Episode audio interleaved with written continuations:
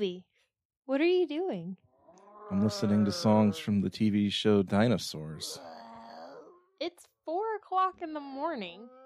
Why are you listening to songs from the TV show Dinosaurs? Because I've lost control of my life.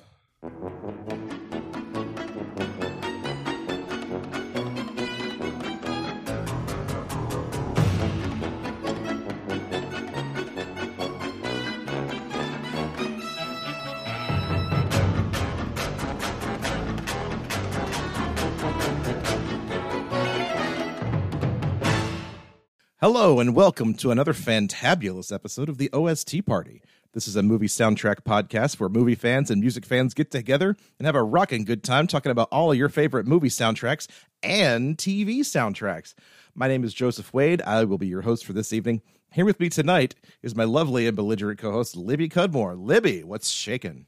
It's been a uh, a minute since we've done this. Yeah, it's good to be back. Yeah, it's good to be back. We we uh, took a took a week off and uh, so that I could, you know, escape to Disney World for a week or so. But we're back and we're ready to talk about uh, all all manner of fun soundtrack shenanigans, uh, like tonight's episode, which is one of our on the fives, where we talked about something a little off the beaten path. Libby, what's what's our episode this week? Big Songs, which was the musical tie-in to the show Dinosaurs. I'm sure that's a, a big one among our fans. It was extremely extremely popular. I remember watching it with my family. Joe, I'm sure you remember watching it with yours. I very much so. Yes, I, on, only '90s kids will remember this show. yeah, it's like weirdly embedded in our brains. Um, it's one that I won't think about for a long time, and then suddenly remember like a weird out of context line for. Yeah, I have to text it to my sister. Like it's a show that I haven't actually like watched a full episode of in probably 20 plus years, but I could hum the full theme song t- like right now if you asked me to. Like Yeah. I know it's just embedded in my brain. Mm-hmm. Um, but before we get into d- uh, dinosaurs tonight, we have two polls from our last episode on "Oh Brother, Where Art Thou" that we want to cover real quick. Uh, first poll, we asked you what the best song from the soundtrack was. We picked four, and we asked you to choose the best one. Uh, it was a tight race, uh, tied Wow. for tied for first place. Uh, didn't leave nobody but the baby and Big Rock Candy Mountain took thirty two percent of the vote. It's pretty impressive. In the jailhouse Yeah. now was a close, uh, I guess, third place with twenty eight percent. It's bonkers music video. Absolutely crazy, yes. And uh, keep on the sunny side with a paltry eight percent. Oh, eh, that's okay. It's all right, yeah.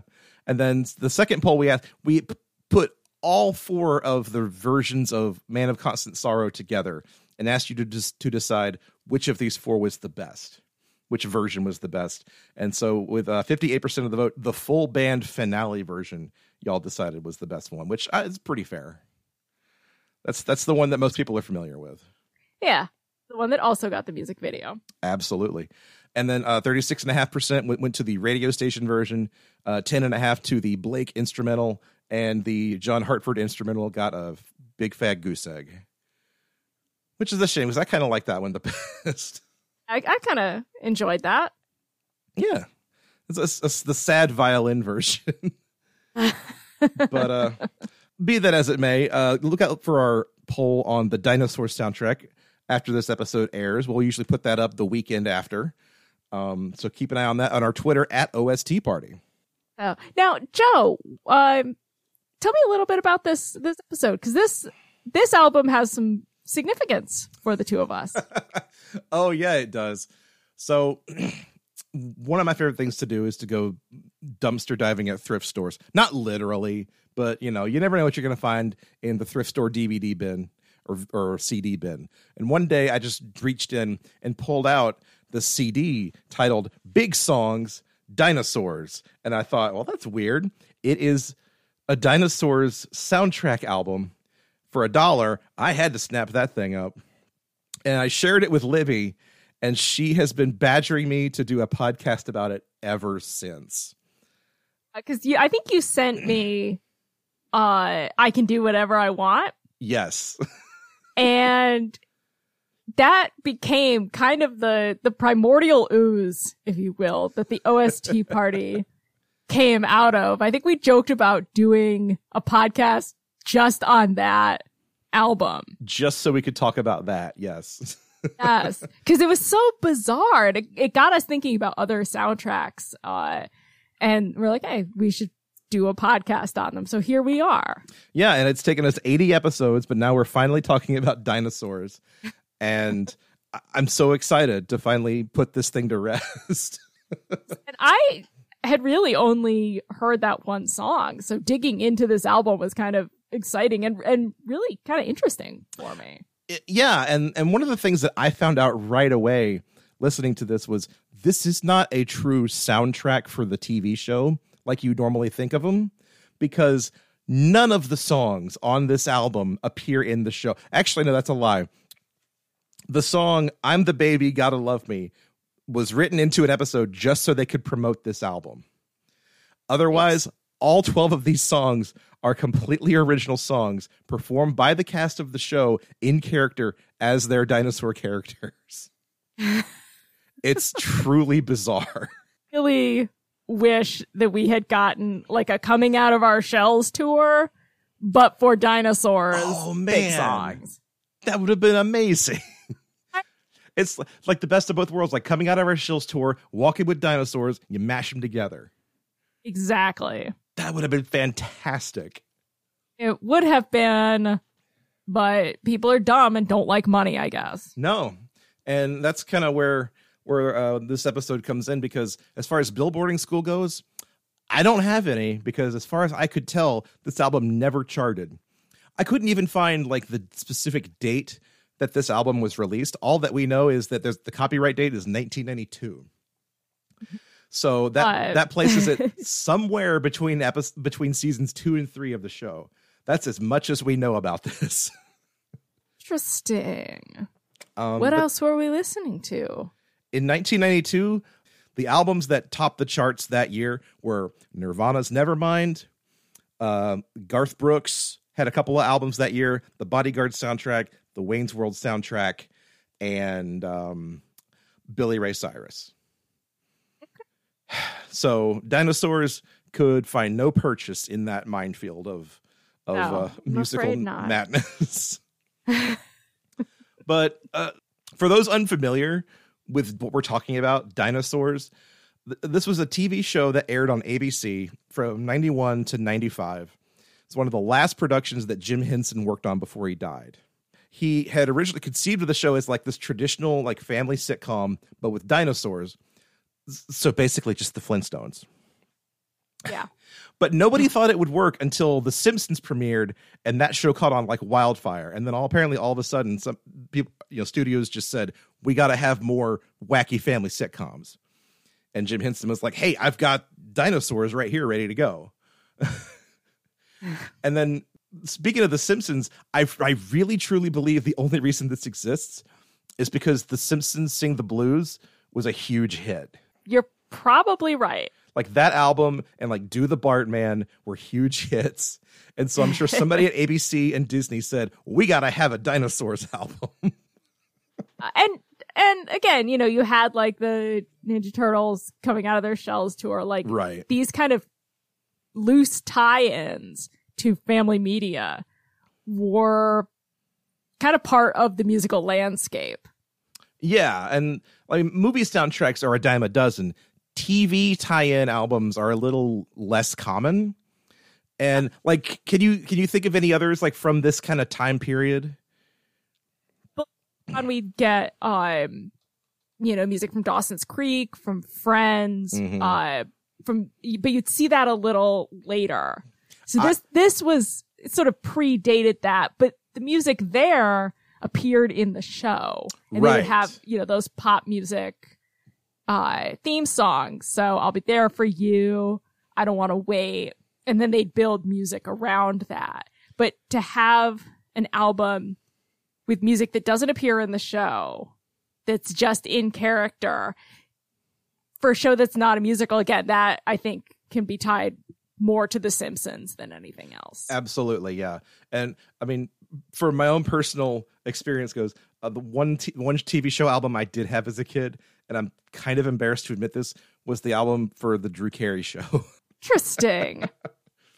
which is where I I first don't want to know what's on that. which is where I first heard like the time warp from Rocky Horror Picture Show Boy. and all kinds of weird stuff.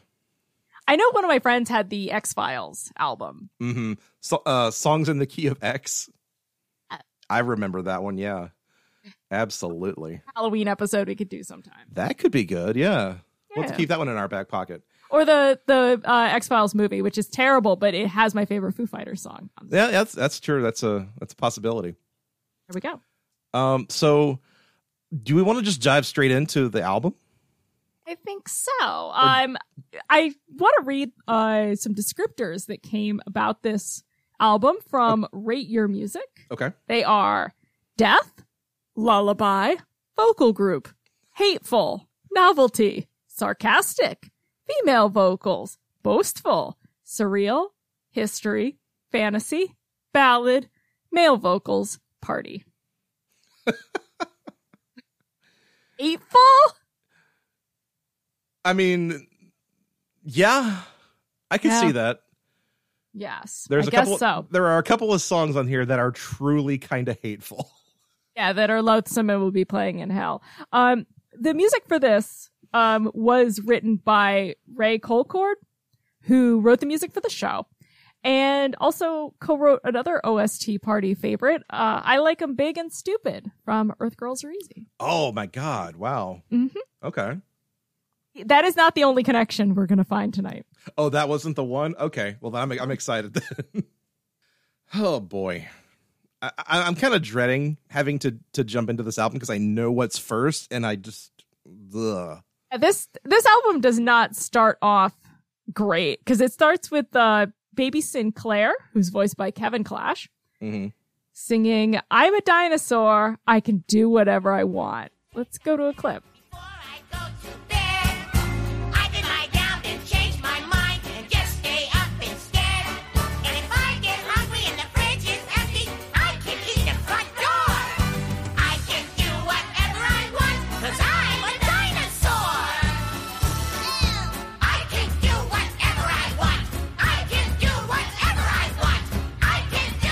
I want this song to be over now.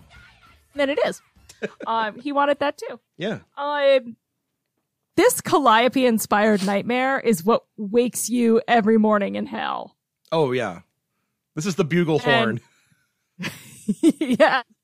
And and it's weird again to think that everything we've done up till now was inspired by this. yeah. Like what? What are we doing to ourselves? It's like we discovered too much of a good thing. But from this, but because of, but it's because of this and like that that chorus where like baby sinclair is like leading a chorus of children and they're all screaming i can do whatever i want it makes me never want to have children like it's migraine inducing. it is deeply I'm- unpleasant And you know you're an adult when you do not have time for this shit. Like when you're a kid, you're like, not the mama. Like that's great. But when you're an adult, you're like, I hate that little thing. I want to drop kick him across the room. oh yeah absolutely and if I, if I was like six years old this is the song i'd be playing over and over again i know it Yes. i just know yeah, it Yeah, really is. But I, I want to poke some holes in baby's logic here because he says, I can do whatever I want because I'm a dinosaur. Well, they're all dinosaurs. So they can all do whatever they want up to and including eating him. oh yeah but he's the baby you gotta love him No, I refuse. I wonder if anybody still has because they had like the plush baby. oh yeah Like I kind of want to know, uh, like does anybody still have those? I never knew anybody who had one of those, and I'm kind of glad I didn't. Now that I think about it, like I knew a bunch of kids who loved, you know, a bunch of kids like like myself at the time loved watching this show, but I don't think I ever knew anybody that had like any of the toys from this or like any of that stuff. No. yeah, I, and I'm trying to remember toys. I had trading cards from it. Oh, okay. Yeah, because my dad um used to always put trading cards in our stockings, Mm-hmm. and so I know we had dinosaurs trading cards, um, among others. That's cool. So, but that was like the only sort of tie-in that I remember. except for the the plush baby. This is one of those things that just kind of disappeared after a certain point. It's weird to think that, uh, you know, because now, of course, Disney owns this, um, and now there would have been spin-offs and tie-ins and there would have just been so many toys and it's kind of nice to think about an era where that wasn't the case Mm-hmm. especially because there was so much simpsons merchandise Right. And even now, like I'm trying to my first thought was like, oh well, they would definitely do a dinosaurs the next generation or something. But then I remember the way the show ended kind of like makes that impossible. yeah it does have a pretty Like, bleak it- ending. yeah. Which i guess was planned from the beginning which is even darker somehow. They're like yeah we're just gonna fuck everybody's lives up. Yeah, I mean, I, I get that they were trying to make this like some kind of statement on like climate change, but whoo boy, maybe 1995 was pretty radical. Kind of yeah. And, that, and that, that was definitely at the time when like when we were kids and we were in school, they were really hit, hitting us over the head hard with that stuff. um It's very Right. Earth Day of them. But it is this this Big Captain song planet this song Sorry like that these CDs are clogging up landfills right now. exactly. but this song just I it makes me want to break my entire house in half. It will make you want to turn off the CD, but uh, we implore you, keep going. It actually does get better. It yeah, it's it's kind of like the um it's like the the thing that that wards off like the casual fans and like if you can get through this, then yeah, everything else is pretty pretty okay. Surprisingly solid. So we're going to jump out of this now yes, please. uh, into In a Perfect World, just sung by Charlene Sinclair, who is voiced by Sally Struthers. Yes.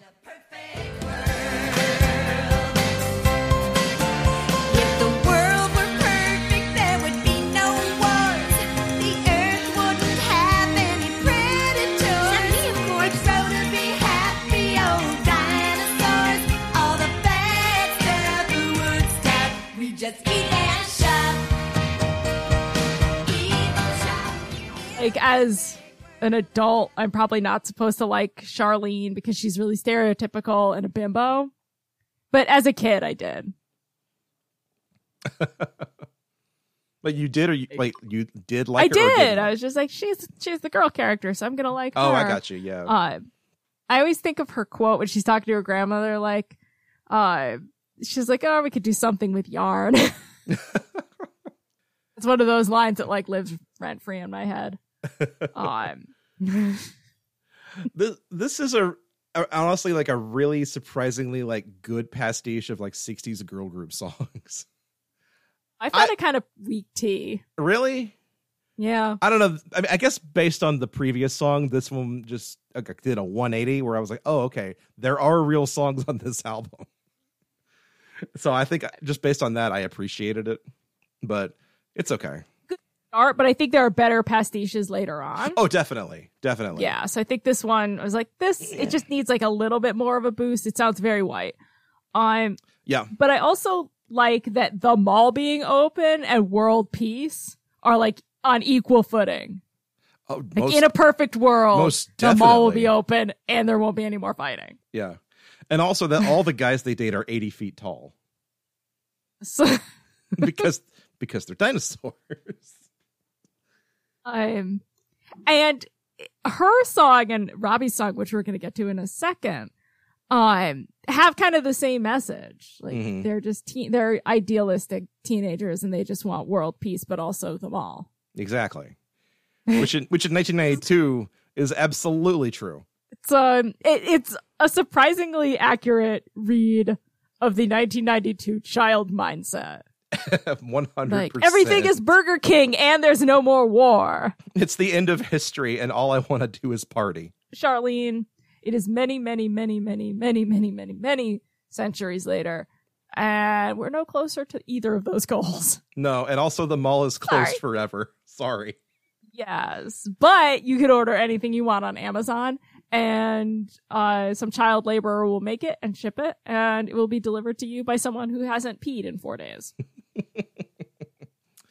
But fortunately, they won't be they won't be burning your ancestors to get it to you because they're all electric now.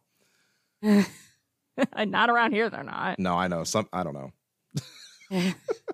That's true. We're burning our we're burning all their ancestors. Way to go, us. We did it. Sorry, Charlene. Our bad. Oops. I gotta get to work, Charlene. Can you blame me? Yeah, Um, but yeah, it's but all I think I, to I Want to Be King, okay. which is uh Robbie Sinclair, her brother, who's voiced by Jason Willinger. hmm Uh, he sings that, and he's got a special guest. Yes, yes, he does. Go to a clip first.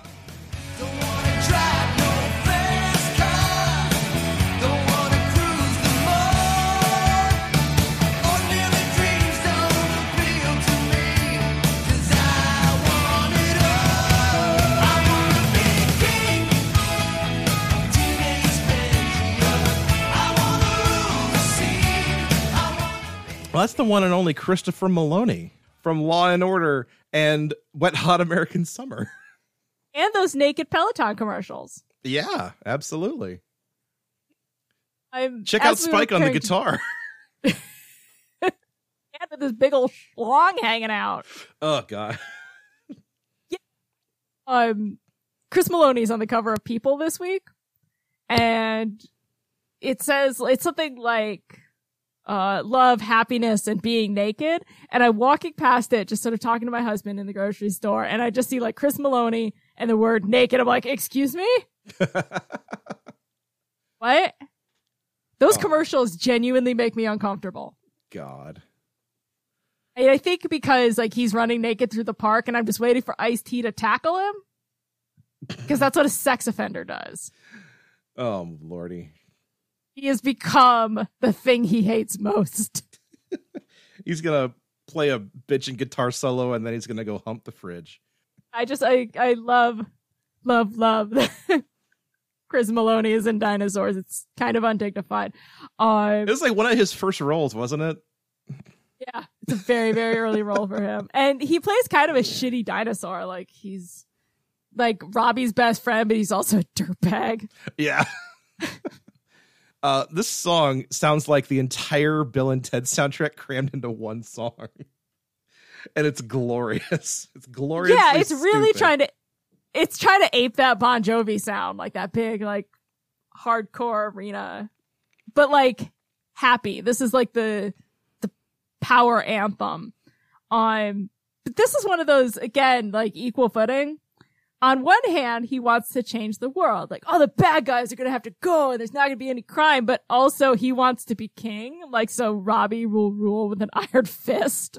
Yeah. Well, I mean, he he says he'll save all the world, he'd solve all the world's problems with mindless enthusiasm and rock and roll. I mean, who can say no to that? I think that's actually the premise of Bill and Ted. Yeah. Again, who can say no to that? Yes, but also, we don't want a king. That's a dictatorship. This is America, goddammit. fair, fair, fair. That's true. Really strongly crafted song. It really is. It's It really, surprisingly like, if you weren't paying attention to the really, really goofy lyrics, or that it's being sung by a teenage dinosaur and Chris Meloni, you could honestly, like, slip this onto a classic rock station and no one would know the difference. Yeah, like I had to listen to this a couple of times before I really realized what was going on here. it Because just it sounds like like a late 80s rock song yeah, like an arena rock song like it it approximates that sound very well. and the lyrics are so sort of general that like you really if you only caught snatches of it while you were like driving you would think this was like a bon jovi song mm-hmm. And I do, be- and I do believe Bon Jovi wants to be king, so that makes perfect sense. um i like that he says under our scales we are all brothers that he will then subjugate yeah, I you're all my brothers but Now I'm, I'm gonna be the king and I will rule over all of you. With Chris Meloni at my side. This big old wiener hanging out. well, he does squats. Special victims unit. Smear mud on his ass. That's a big old ass to smear mud on. He's gonna have to go to the pits. Good Big lord. old cake, man. Oh my goodness. So great. Um, So far, this is the highlight of the album, everybody. really? I said, I think the next song is actually my highlight yeah, I said so far. so far. Okay, that's fair. We're So three songs in, but So co- coming up, coming up next, uh, we get a song from Earl Sinclair, the, the patriarch of the family, who's voiced by Stuart Pankin. Uh, this song is called "Grandma's Coming." Oh boy. Say that I'm gone for the day. Just make up a story, hide me quick, cause Grandma's on her way. Grandma's coming, I can smell the smoke. I'm quaking in my boots, this ain't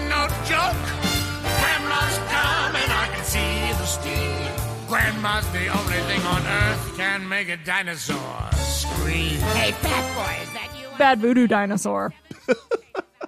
A brassy big band number from Earl lamenting the fact that his mother-in-law is coming to visit. I mean, it's like really, really hackneyed. Just it's nineties it's like schlock. it's like dumb Catskills humor, but honestly, it works. really big Louis Armstrong vibes. Mhm. Uh, it it borrows a lot from that you Santa Claus, It yeah. like a lot. I mean, I, I did have the note. This is almost like a Buster Poindexter song, but that that tracks. Yeah, yeah. Really, really kind of takes from that, and then like a little like yeah, kind of Cab Calloway mm-hmm. as well. So like Minnie the Moocher, and uh, like I said, it's so cheap, but it sounds so good. Yeah, My fa- one of my favorite song on the album. and this at this point in the album, it makes clear to me that they are bouncing between genres like pretty pretty confidently. Yes, As we And so far we've gotten like a '60s girl group song, an, a late '80s like hair metal anthem, and now a um what would you call this? like a big band. like a yeah like a big band like show number and they're they're pulling all of them off pretty well. Uh, it's i mean it shouldn't be a surprise because this is like the jim henson company that's doing this but it's kind of a surprise to me. Uh, like on its face like a crass commercial tie-in but they didn't slouch when it came to the songwriting craft. Right there's and, some effort put into this. And i think it's it's just more surprising because i know the show was not very musical at all so the Not fact that they made all these songs for the express purpose of an album is even more impressive to me yeah they really they commit to the bit Yes. Um, Yes. now i don't remember much from the show dinosaurs except for a few episodes that uh, my family taped and watched a thousand times Mhm. including the last temptation of ethel Okay. uh, which is where Ethel uh, dies, goes up to heaven, comes back to life, and uh, sort of regales people with tales of the afterlife and is sort of taken advantage of by a televangelist. um, and it has one of my favorite show lines, which is, um, you know, because Earl has buried Fran in the backyard thinking she's dead and she claws her way out of the grave. And Fran is ignoring Earl. And I'll, I'll have to see if I can find a, a clip for this. But so, uh, Fran is ignoring Earl while he's trying to be nice to her. And she's like, You buried my mother alive, Earl. In that great Jessica Walters voice. And he says, Yesterday, yesterday I buried your mother. Today I brought her soup. Now we're even Stevens so funny. It's so weird. And it was like, it was perfect sort of family humor. And this show, in looking back on it, like it addressed, uh, the, you know, the Gulf War, sexual harassment, LGBTQ rights, Mhm. uh, like so much climate change. It went through a lot for a family show. And it's like kind like looking back at it, it's kind of impressive that it did that. Yeah it's it's kind of a remarkable like production for the time and it's weird that it's become one of those things that's just kind of nostalgia bait like oh yeah i remember dinosaurs but the when you go back and you watch it like the craft really shines through and, yes, and it was a very yeah. expensive show to film, which is why it didn't last all that long. no that's true as well and i mean the fact that it got four seasons at all is kind of a miracle on its own Mm-hmm. But So, uh, yeah, it's this is I, I the more we talk about it, the more I realize this was like the show was something special. for streaming anywhere. I believe it is on Disney Plus, Okay. so it, it's there. like- I don't know if like any of the episodes are missing or if they've like cut things out. I just I have no idea because I honestly haven't watched it. Yeah, I know if we went back, I think it was on Hulu and we watched one episode and it was kind of, you know, it's silly. It's a 1990s family sitcom. Yeah, Um, I don't know if I need to go back and watch it, but yeah, the more I think about it and think about the craft of it, I'm I'm kind of interested to go back and and see what it addresses. that's that's kind of how I feel about a lot of Jim Henson shows now that I think about it. Because like the Muppets are one thing, but then like like I, uh, when Apple brought back Fraggle Rock, I went and I watched the first few, few episodes of that, and like yeah, okay, I I remember this when I was from when I was little, and this is cute, this is nice. Okay, what else is on TV? Like If I had kids, um, would I want to show them this? And I probably would because I think there's probably a lot that would still hold up to some extent. oh yeah, absolutely, yeah, for sure. I think kids would enjoy this more than more than us as adults, and that's kind of sad to say now, but that's just the way the world works. But um, but I am enjoying talking about this album. This it's a is nice this is a strong album. This is a very strong Yeah, album, so- and there's there's more to come.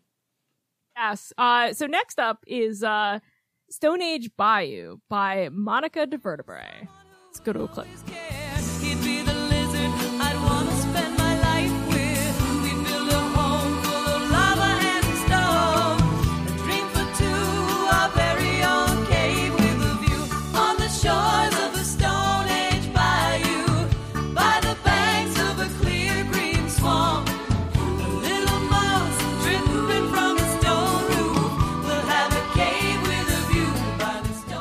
No memory of this character. I do because I remember it being such a strange thing that like there's just a character whose head is coming through a wall, and that's like she's she's um like a, a brachiosaur or something like that, and like the all you could s- all they could get of that character was like she would put her head through the window, and that's all you ever saw of her. Okay. Um, I in reading up about her and refreshing my memory on this show, she seems really badass. She's divorced. She's a career woman. So to reduce her in this song to pining for a man and a family feels really disingenuous. A little bit, like as far as a character song goes, it's not great. Yeah. And this is like that standard adult contemporary uh sound. Like it's it's very, very generic. Um It's a little bit Zydeco, it's a little bit Jimmy Buffett, yeah. yeah. And so um that also doesn't doesn't work for me. Again, I think this shows the strength of this album is that you've got all of these legitimate musical genres. They're all performed fairly well. Mhm. Um, and lyrically, they're entertaining to kids, but musically, they're not all that grating. Yeah, it's pretty main, pretty main mainstream kind of like stuff. Yeah, You could, like, if as a parent, you could put this on in the car, and for the most part, it wouldn't make you want to drive off a mountain. yeah, yeah. Except now we're going to talk about another song that makes you want to drive off a mountain. Before we do though, I just want to point out, as far as the lyrics to this song "Stone Age" Bayou go, it occurred to me late in the song that the place that she's talking about is essentially Shrek's swamp. Oh, God. She wants to, she wants to live in Shrek's swamp. oh, God. She wants to live with the man she's talking about is Shrek. Let's just be honest here. Eh. Need to stop. I'm going to stop myself because otherwise I'm going to say something terrible. So let's move on to something terrible. So this is this album's like hit single, if you will. The song that got the video, yes.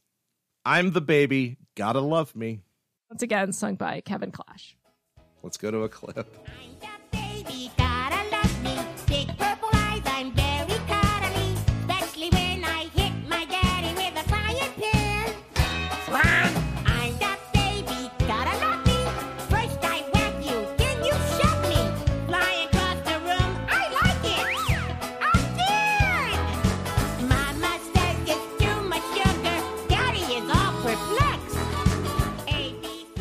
Telling my dad and my sisters that we were doing this episode, Mhm. Hillary had a strong memory of our neighbor Niles Okay. singing this song.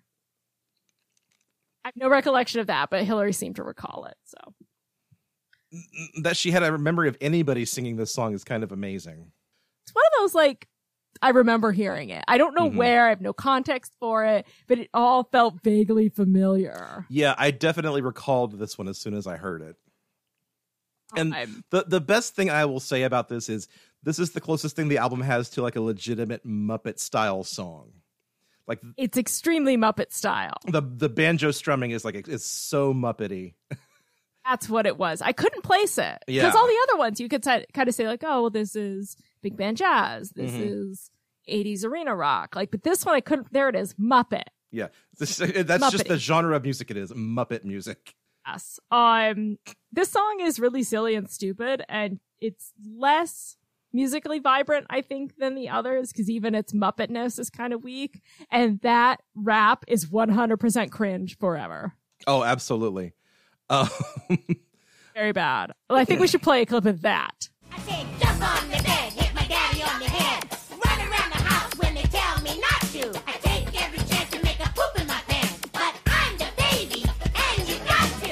I, I want to point out that the review that this album has on allmusic.com ends with this line. There are humorous bits throughout, but the real gem, if you can tolerate it, is I'm the Baby, in which the songwriters were brave enough to include the line, I take every chance to make a poop in my pants. Gotta love it. The video is fun though. It's yeah, it's like a little mini episode of the show. It's it's pretty cool. Ah. Like Baby Sinclair is directly talking to like the the the DTV VJ, as it were. I was thrown by the accent, but it's kind of what Kurt Loder looks like in real life. A little bit, yeah. And he's like, well, and the baby doesn't like whatever like dinosaur metal band is playing. And he's like, "Oh, you think you got you can do a song? Yeah, I can do a song." And he starts singing, "I'm the baby, gotta love me." It's cute. the song is not my Yes, favorite, yeah. but the video is cute. Got those uh, ZZ Top puppets that are really funny. Like, Yeah. it, it does a lot of like MTV pastiche that's pretty funny. Mhm. Um, the little Dino Music television gag really made me laugh. yeah. Just seeing that like little dinosaur astronaut hopping around mm-hmm. was extremely silly and made me laugh. It's it's like a, a very very intensely like specific detail that I appreciate. Yeah. Um, as of 2014, Baby was the only quote surviving dinosaur. Oh my Um, goodness. Yes, the way latex and foam breaks down, um, the others just aren't around anymore. They they really don't have that long of a shelf life. Um, and so as of this taping, uh, he may not even be around anymore.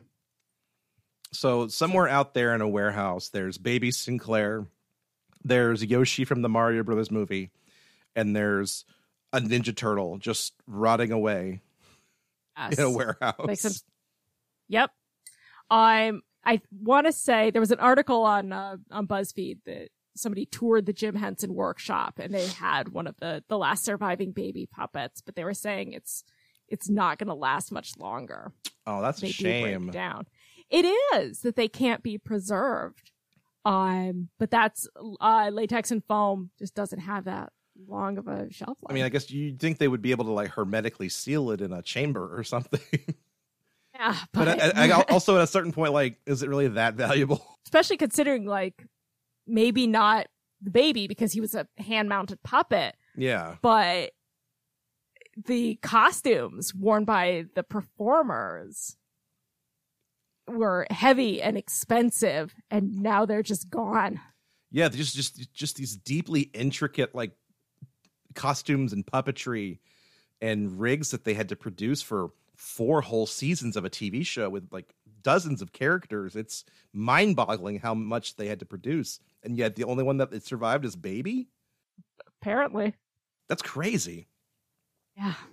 Fun fact, do you know what Baby Sinclair's actual name is? Um, isn't it something like "I'm dying, you idiot"? Yes. it was like the the chief elder was supposed to name the name the baby dinosaurs and uh when they became baby Sinclair's time he died. I think I think baby like kicked him into a volcano or something. And his last words were ah ah I'm dying you idiot. Um, this this show, for all its sort of broad stupidity, was actually pretty funny. Oh yeah. Oh yeah.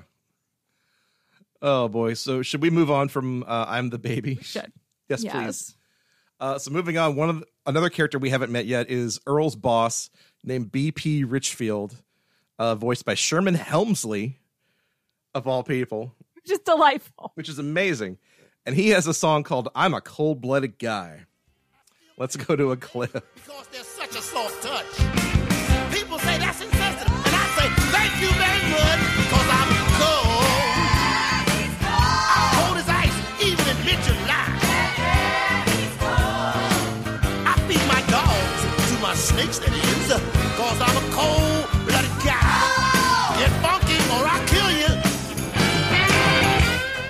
Favorite line in any song, possibly ever.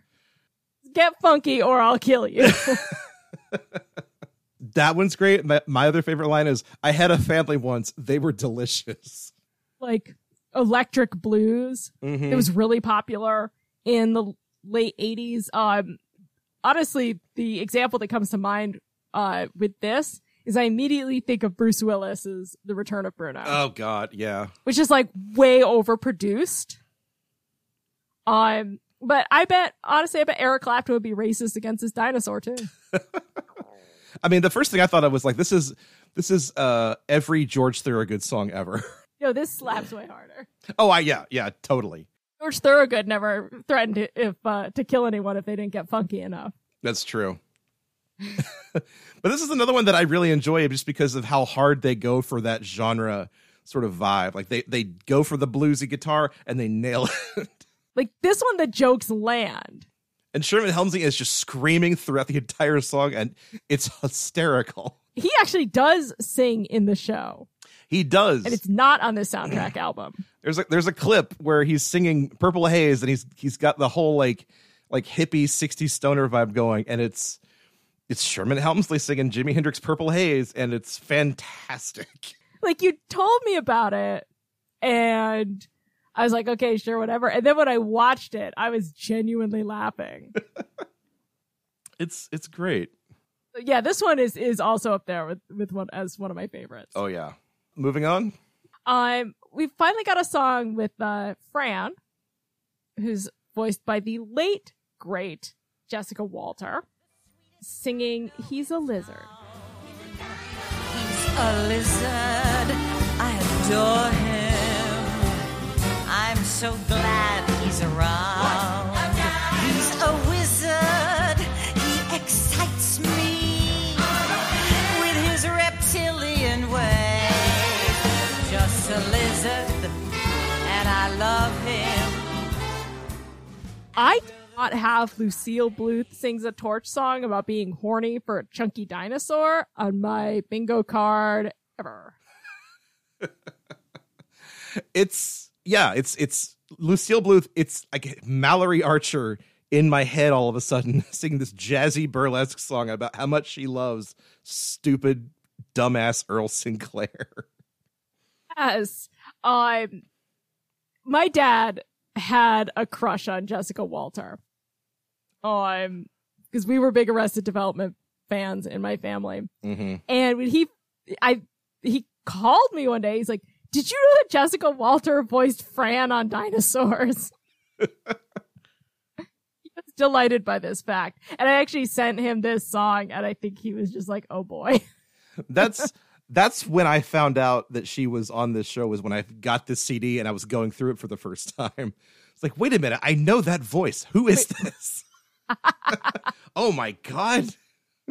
But um, when my dad worked for FEMA, one of his coworkers, I think she was his cousin, Okay. and he actually got a a picture signed to my dad of Jessica Walter. Oh, that's amazing. yeah, when she died, like we all called my dad, like, "Is dad okay?" now I seem to recall this being a number in the show, but I honestly couldn't tell you if that's true or not.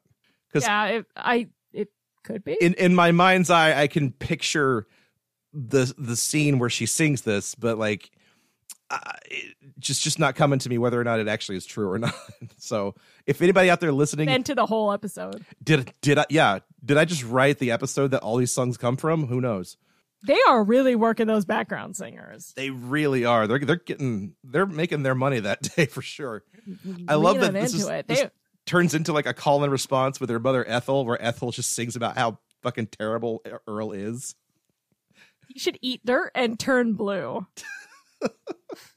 Just, I'm gonna start using that as an insult. Eat dirt and Uh, turn and- blue. Yeah, and that's she's voiced by uh Florence Stanley, Mm-hmm.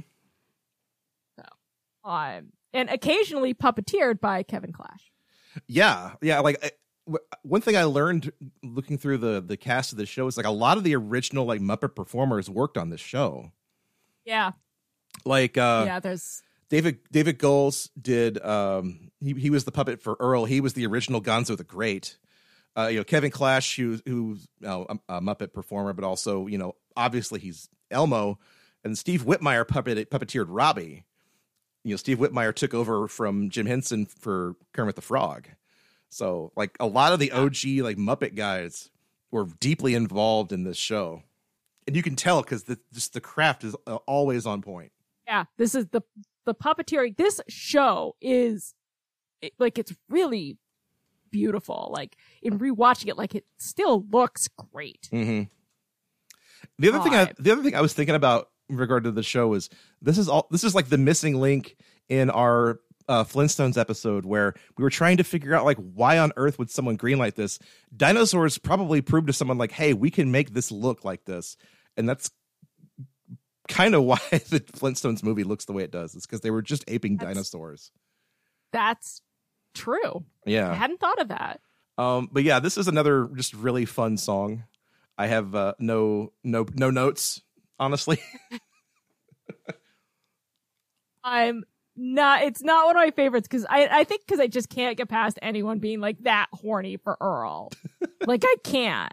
It's weirdly quaint. It's in like this era where it's just like he's a like horrible idiot brute, but I love him. Like what a quaint weird sitcom era. mm-hmm. Like now that like trope of like the hardworking man is used in like as a stand-in for a Trump voter. Yeah, but I mean, again, like think of how many sitcoms fit that mold of like the hot wife and the big dumb guy. Like that's every sitcom. but like very much from that era not you don't necessarily see that as much anymore True. Yeah.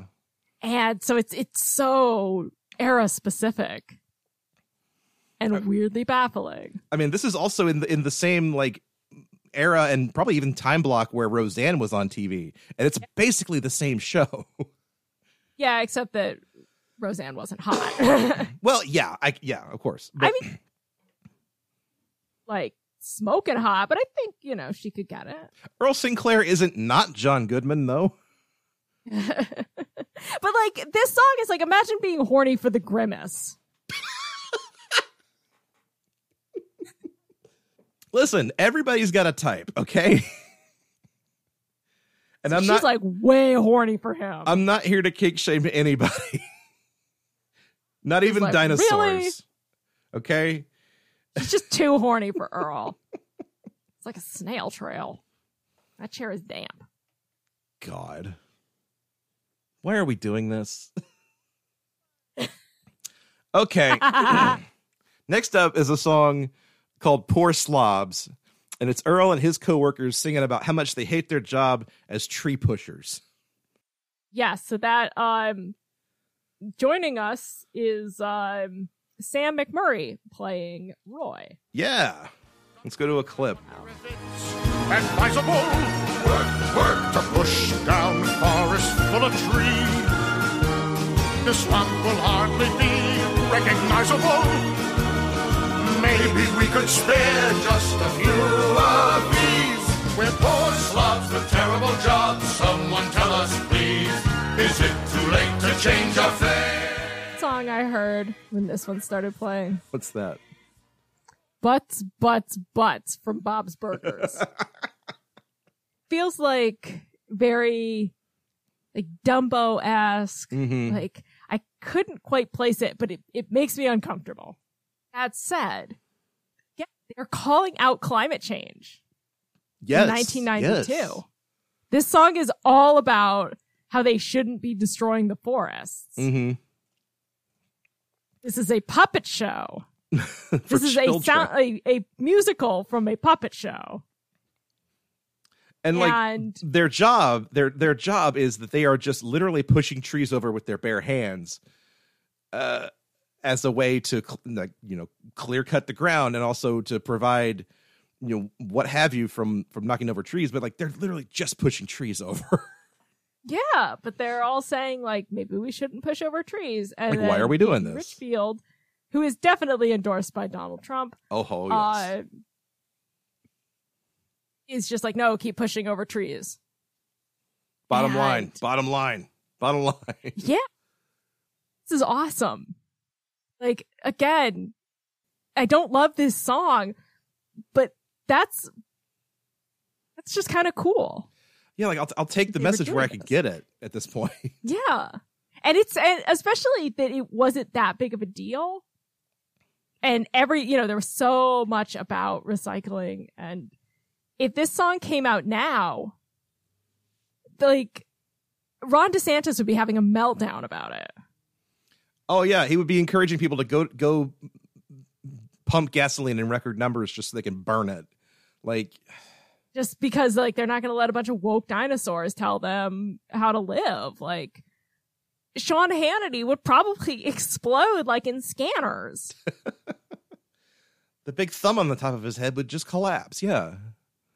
like and that this really just wasn't a big thing like that was just part of this show's agenda Yeah, but also like this is at the time this was one of like many things that were just it was just kind of in the air at the at the the time in the early 90s where like environmentalism was just I don't see it's hard to, say because I was little at the time so I didn't really know the full extent of it but I get the sense that it was everywhere.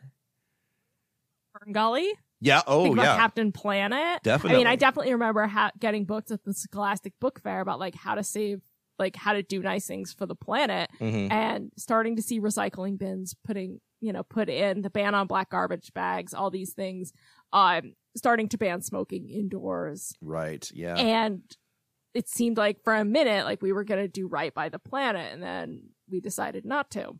Well, yeah, and But- that's one of the one of the things that kind of sucks about growing up nowadays is, you know, you think back to all of these these um, lessons you were taught as a kid about saving the planet and conservation and recycling, and then you grow up and your parents are just like, "You didn't believe that, did you?" Those were just like those were just fairy tales we told you to make you feel better.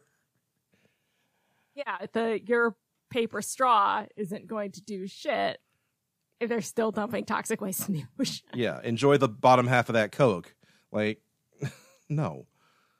God. So, so I But- guess I guess all we're saying with this is like it's just remarkable that the song even exists at all because who was paying attention to a dinosaur song about climate change? I just I I think it's kind of cool that it was just it was able to be part of that cultural landscape that it was in the Mhm. conversation uh of a family show. I think that's great and it's it, it's heavy-handed but they all were. I mean this is very special episode. Oh yeah, definitely. This was the era of very special episodes. So I, I like I kind of I kind of respect that in a weird way. agreed. and that yeah they just wrote a pop song about how we shouldn't be destroying all the trees Yeah, that's kind of cool it's it's very Odd. very punk rock. I appreciate it. Okay. um i always kind of liked roy as a dinosaur. Roy was always a cool dude. Yeah. Uh, he was level headed. Mm-hmm. And Sam, Wow. Sam McMurray is one of those actors who he always pops up in like little little bit parts, but you always love to see him too, even when he's not like physically on screen. Uh, I mean, he he played Herman Munster in one of the Munster movies. Uh, he's in Raising Arizona. He's in Christmas Vacation. Um, I think he's in the Addams Family movies, but I'm not sure. If like if you saw he is. He plays Don Buckman in the Yeah. Family movie. yeah, if, you- if, like if you saw his face, you'd know him, but like he's not one of those names that's like immediately recognizable. But he's a great he's a great like character actor. I love him. All right. Love Uh, it. go if for for more on on Sam McMurray, please see Christmas Creeps episode on the Munster Scary Little Christmas. And also Christmas Vacation. Yes, absolutely. But next, uh, we take a slight detour because this is not a character song. No. Um, this is a dinosaur love song called Eon After Eon. Mhm. Let's go to a clip. to hold on to mine real tight. Remember that our friendship shines and it's brighter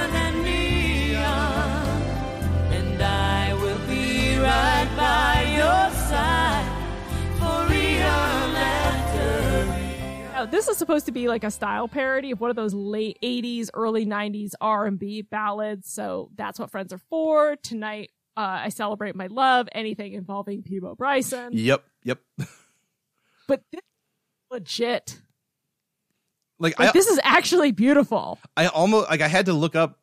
Well, no, I couldn't because there's there's no data on any of this. Like this, I wanted to know if this was actually Peabo Bryson for a second, but uh, of course it's not. But still, Not, but do you rec- do you recognize the woman? no, I don't. Who is it? Uh, it's Susan Boyd. Does that name ring a bell for you? That name sounds familiar. Who is that? She was Cameron Diaz's singing double in The Mask. You fucking kidding me? Really? Yes. Oh my god. Yes, I can hear that in my head now. Yes, absolutely. Yup. Wow. Yep. She was one of the backup singers on this, so this is like her track. Okay. I couldn't find who the guy was though. That's really cool. Um, I was like, that was I was so excited about finding out that. That was like my super fun fact. Yeah, the the liner notes on this CD are very slim. Like it's just got the list of all the musicians kind of in alphabetical order and doesn't tell you who's on what track, which is really really annoying. Mhm. Um In character, you know. yeah, um Don't destroy the magic. But yeah, also like give credit where credit is due, please. though I I will note I'm not entirely sure where, but Chuck D is on this album somewhere. Amazing. you wrote that rap for baby. He, pr- he probably did. Yeah. We wouldn't put that. Um, no. I'm not entirely convinced that Diane Warren and David Foster didn't rip this off for Celine Dion's Because You Loved Me from Up Close and Personal in 1996. You're like, you'll never convince me of that. I could hear that. Yes. It's it's so close. I love this song so much. Like this really is it's very close to the Peabo Bryson version of A Whole New World. Yes. It really, really is. they ripped they probably ripped that off too. Well, I mean, it's Disney, so like they don't have to worry about any lawsuits. Um I'm begging you, when you get married, play this at your wedding.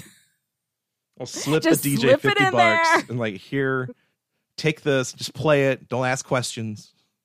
No one no one would bat an eye because it's not like we're dinosaurs and we're in love. It's just about like we'll love each other through the ages. It's actually I think like we'll be friends. So you and I could sing this at karaoke. hmm The Make one line, the, the one line that really struck out to me, I just thought was funny was when uh, when I, that one of them sings, "When when your horns are drooping and you're not yourself at all."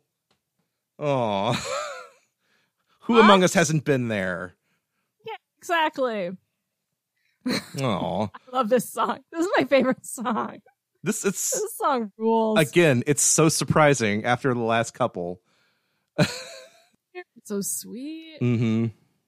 Mad respect. Mad this one. respect, and it's so good that I can almost excuse the last song on the, the next song on this album. Almost. Because the, the next song on the album might be the stupidest thing we've ever covered on this show. Because the next song, track 11 of 12 on this album, is a song called Be an Herbivore. And it is a song sung by the food in Earl's fridge, begging him not to eat them. Go to a clip.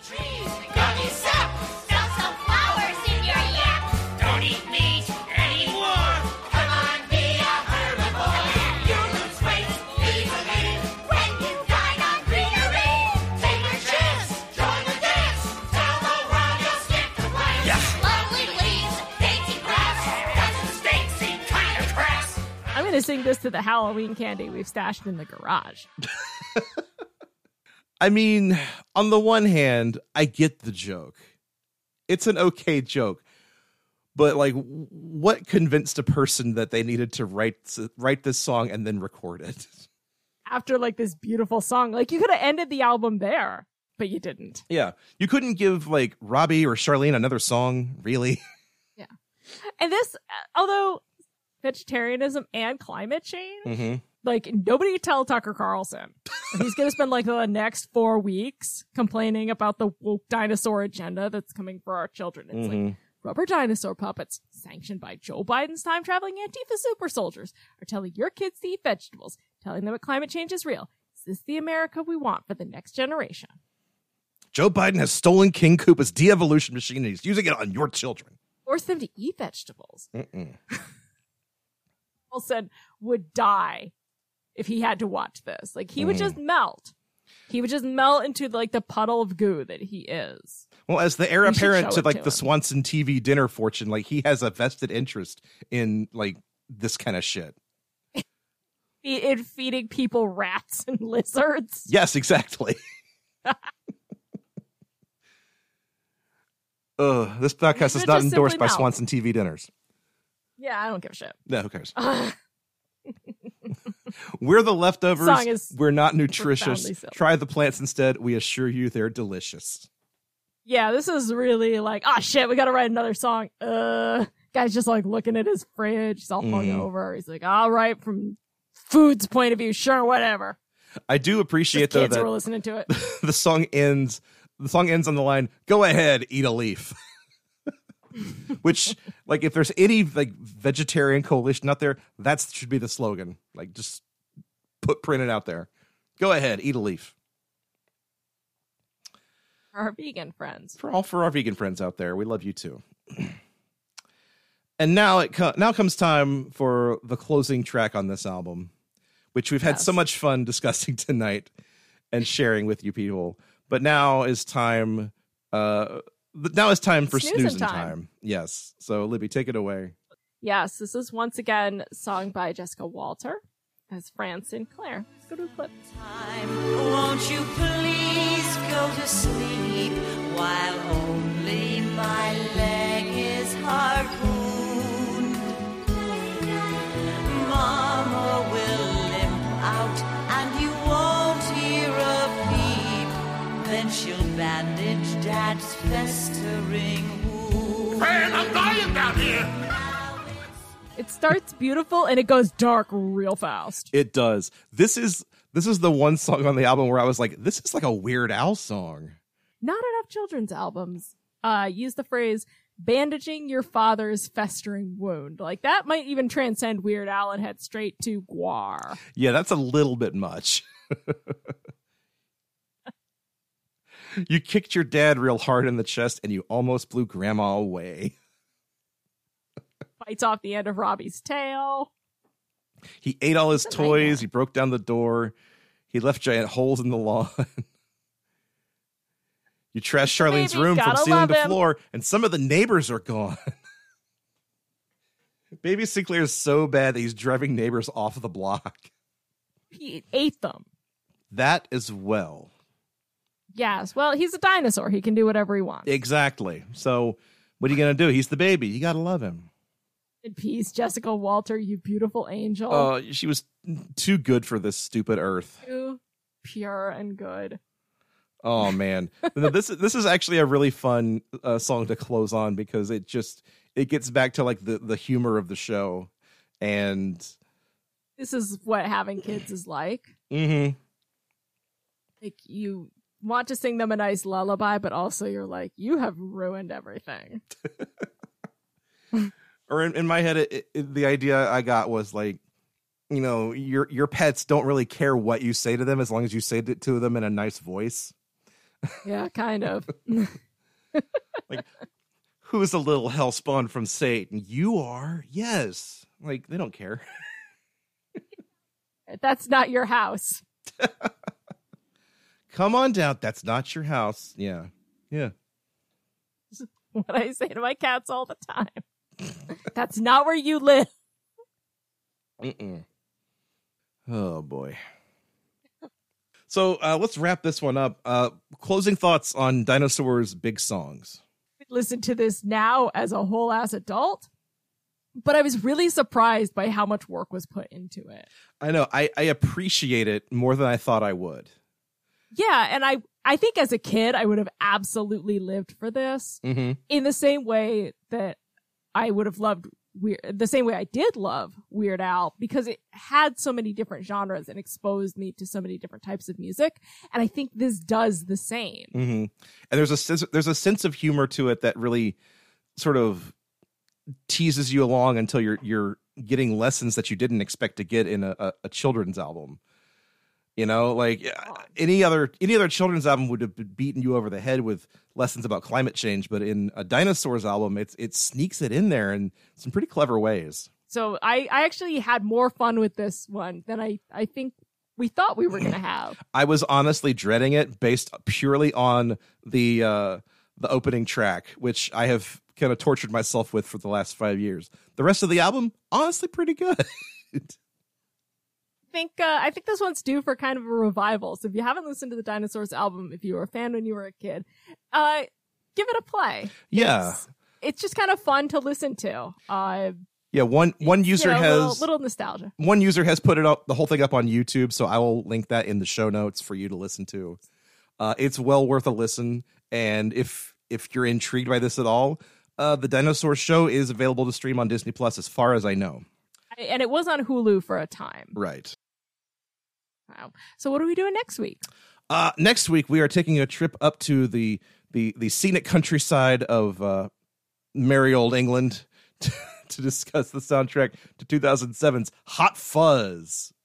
All right. This is one that's kind of been in the can for a while. It has. I mean, I've I've been excited to get back to an, an Edgar Wright uh, soundtrack for a while because he always puts so much thought into those. Yes, So, they're very beautifully curated. This That'll this- be exciting. This will be a fun time. Uh, so until then, Libby, where can our listeners find you on the internet? find me on Twitter at Libby Cudmore. You can find me on Instagram at record underscore Saturday, or you can listen to me over at the Misbehavin podcast. We just finished up season one of The Righteous Gemstones, Ah. heading to season two. Congratulations. Thank you. Joe, where can we find you? You can find me on Twitter at Cordial Wombat and the same on Instagram, or you can listen to me holler about Christmas movies all year round on the Christmas Creeps podcast at Christmas Creeps. We are deep in the middle of Home for the Horror Days, and we are we are prepping our next film, which is called Blood Beat. It's gonna be a wild ride, so check that out. Uh, and if you have any Different. it's it's it's something else all right and if you have any questions or comments for us uh, we could find us on twitter at ost party or you could email us anything at ostpartypod at gmail.com so for the ost party i'm joseph wade I'm Libby Cudmore. buy the ticket Take the ride. No one makes me wear shoes when I go walking, as long as I stay with the herd. It's the middle of the night and I should be asleep. Stay under the covers and not make a peep. But I